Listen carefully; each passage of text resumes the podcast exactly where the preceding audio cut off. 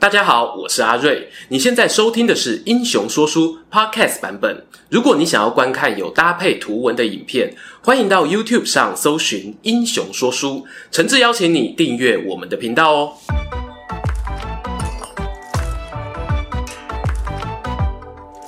Hello，英雄说书的观众朋友，你们好，我是说书人阿瑞，替大家带来精彩的英雄故事。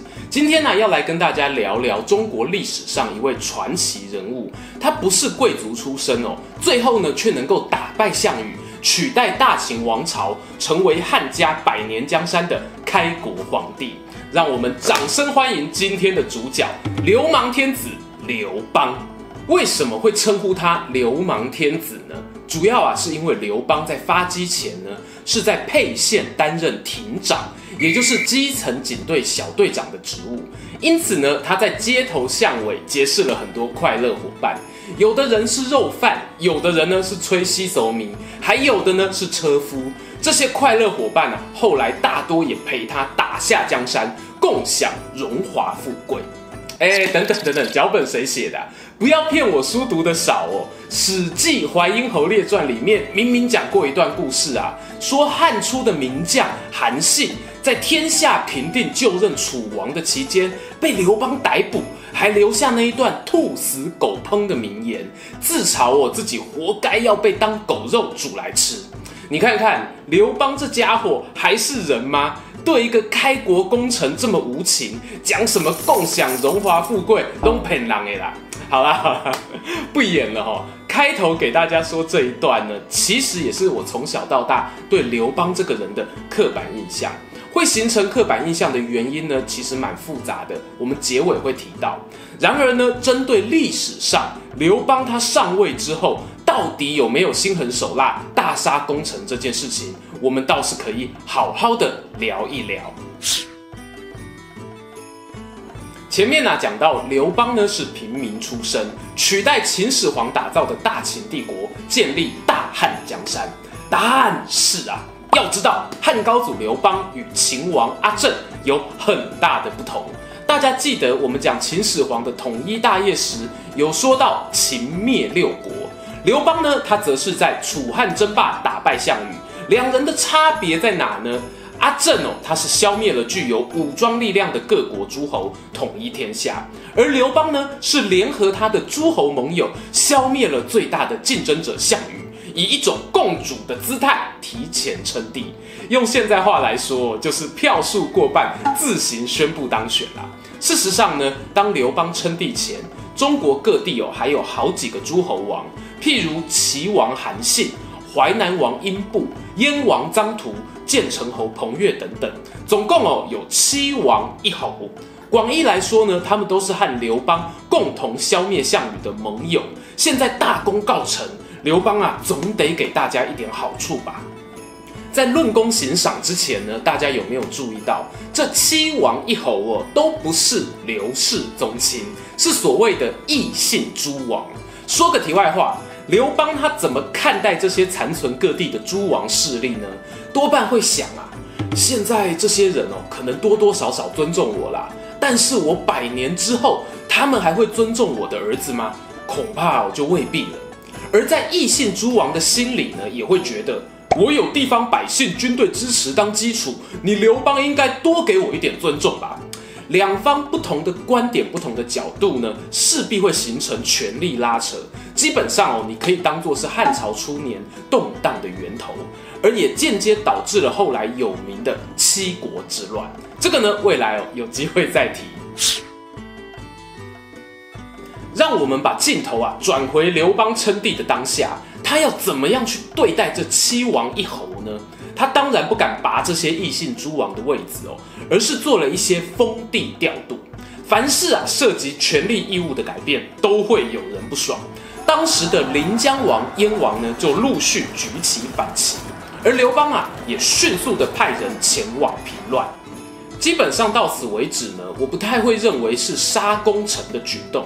那其实更像是利益分配不均导致的冲突。以这两位率先反抗的诸侯王为例子，他们都是啊楚汉争霸末期才归附刘邦。到底是追求真爱呢，还是逼不得已啊？我想大家心里有数。然而呢，搞定了两王叛乱后，刘邦却收到一则让他辗转反侧的消息，那就是楚王韩信也准备要叛变了。刘邦拿这个消息啊，问手下的将军该怎么办。大家听了，争先恐后的说：“选我，选我，让我把这个王八蛋给活埋了。”对比众人喧嚣啊，刘邦听完只是沉默不语。后来呀、啊，刘邦呢又拿着这个讯息记录呢去问他的谋士陈平，读书人呢就是明哲保身。陈平坚持不愿意表态，先问问其他武将怎么说。刘邦据实以告。陈平又问啊，韩信造反的消息有其他人知道吗？刘邦说没有啊。韩信本人知道吗？应该不知道吧。听到这里呢，你八成会疑惑啊，陈平为何明知故问？那些自告奋勇的武将不是都知道了吗？我跟你一样疑惑。幸好呢，三八兄弟史前文化他提出了一个解释，我认为合理，分享给大家。陈平啊，他问的有其他人知道吗？指的不是别人，正是那个号称智力一百的张良。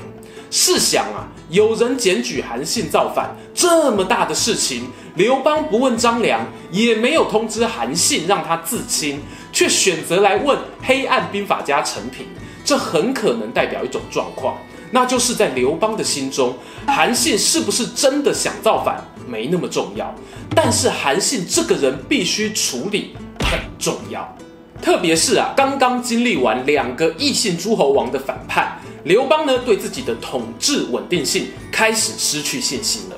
韩信事件呢，可能更加深他未来想要把刘氏宗亲分封为新王侯的念头。于是他和陈平讨论出一条计策，要比带兵打仗，刘邦所有手下找不出能跟韩信匹敌的人，但是要比心机呢，刘邦还是略胜一筹。他利用了韩信对自己的信赖。假装出游，吸引韩信呢独自前来拜见，趁机将他逮捕。而开头提到的“兔死狗烹”，就是韩信在这个时候说出来的。但是呢，刘邦终究没有杀了韩信，而是选择把他降级，从楚王贬为淮阴侯，留在京城里面查看。韩信原本的封地则拆成两半，由刘邦亲戚担任荆王和楚王。诶，这样对待一个开国功臣可以吗？坦白说，韩信到底有没有要叛变，现在是个无头公案。《史记》里面司马迁留下暧昧的记载：韩信听到刘邦要到楚地，想要发兵反抗呢，又想要前往拜见，好生左右为难。你说啊，他到底在想什么呢？关于韩信这个人啊，个性的问题，刘裕拍过两集影片来探讨。如果想要了解得更深入呢，欢迎参考看看。我这边呢就不多做赘述了。但我想要说的是呢，今天呢会把刘邦称帝后与韩信的互动挣扎特别拿出来讲，表示这其实是一个特例。韩信呢，他是一个奇才，但因为自负与自信的人格特质啊，使得呢他到洛阳后闷闷不乐。前面讲过，刘邦统一天下后，不是每个诸侯王都对他服气的。大家商量好似的轮流造反。公元前一九六年，轮到了北边的代王陈豨发动叛乱，而人在洛阳的韩信呢，很不幸的被刘邦的老婆吕后指控啊与叛乱分子有勾结。当时呢，刘邦人在外地带兵平乱。等到刘邦回到皇宫呢，发现韩信已经被速审速决，一命呜呼了。韩信死后啊，没多久。梁王彭越、淮南王英布也跟着造反，最后呢都遭到清算身亡。彭越的下场呢尤其悲惨，他原本啊是被判流放，但在吕后举报之下呢改判处死，而且啊是残忍的海刑，就是剁成肉酱，而且呢还把这些碎尸分送给其他诸侯王以示警戒。到此为止呢，七王一侯哦已经阵亡大半。有些人会认为呢，这些异姓王侯原本啊就是地方豪强出身，不可能久居人下。但也有人认为呢，像韩、彭、梁这三位王侯，他们可能原本没有反意，是深深感受到自己被威胁，所以被逼着造反。那阿瑞，我个人又是怎么想的呢？其实啊，我觉得汉初这些功臣的下场，大概可以用两条维度去切。第一条呢，你是不是刘邦的换铁兄弟？今天的影片开场，我们有说刘邦出身沛县，当时跟着他一同起兵的人呢，有像肉贩樊哙、吹西索弥的周勃、负责开车的夏侯婴等人。其实呢，上面这些人在刘邦当上皇帝后都有不错的封赏，甚至啊，有人到了吕后主政时期都还有活跃的戏份。所以要批评刘邦不顾兄弟道义，恐怕得先看看刘邦是把你当成是下属，还是把你当兄弟。决定功臣下场的第二条维度是呢，如果你跟刘邦啊不是青梅竹马的交情。那就要在宫廷恶斗中选对阵营，这是什么意思呢？其实从刚才的故事里，大家隐约会发现，韩信、彭越这两个人造反之后，都不是立刻被判死刑，一个是被贬为淮阴侯，一个是流放外地。最后是谁推了他们一把呢？刘邦的老婆吕后。岔个题啊，其实我个人呢未必有很喜欢吕后。但看她的故事呢，是会让人有感动的。她也可以称得上是中国历史上第一位实质上的女皇帝，尽管哦她没有皇帝的名号。这段故事呢，我未来哦一定会跟大家说说。回到选阵营保平安这一条维度上，有谁是用这招保命的呢？我们拍过影片的张良就是最佳的例子。过去啊，我一直有个错觉，在大汉成立后。张良呢，他提早退休，明哲保身。但翻开《史记》发现呢，张良哦，确实原本有想要抛下俗世，学习修仙、研究断食疗法的念头。结果呢，刚好碰到刘邦过世，吕后啊，为了感谢张良的贡献，就强迫他，你一定要吃饭啦。然后啊，张良呢，又活了八年才过世。吕后为什么要感谢张良呢？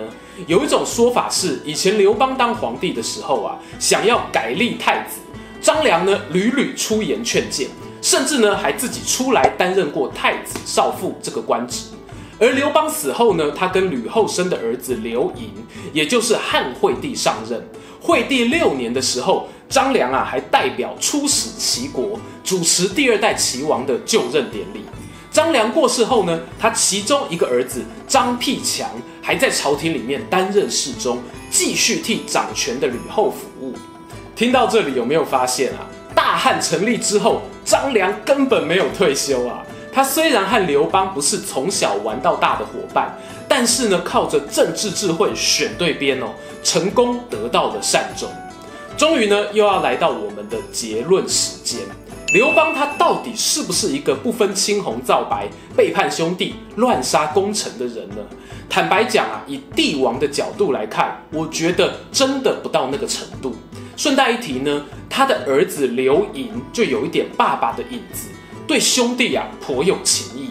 在刘邦过世、吕后掌权的时候呢，刘盈好几次想要解救自己的家族兄弟，免于被妈妈杀害。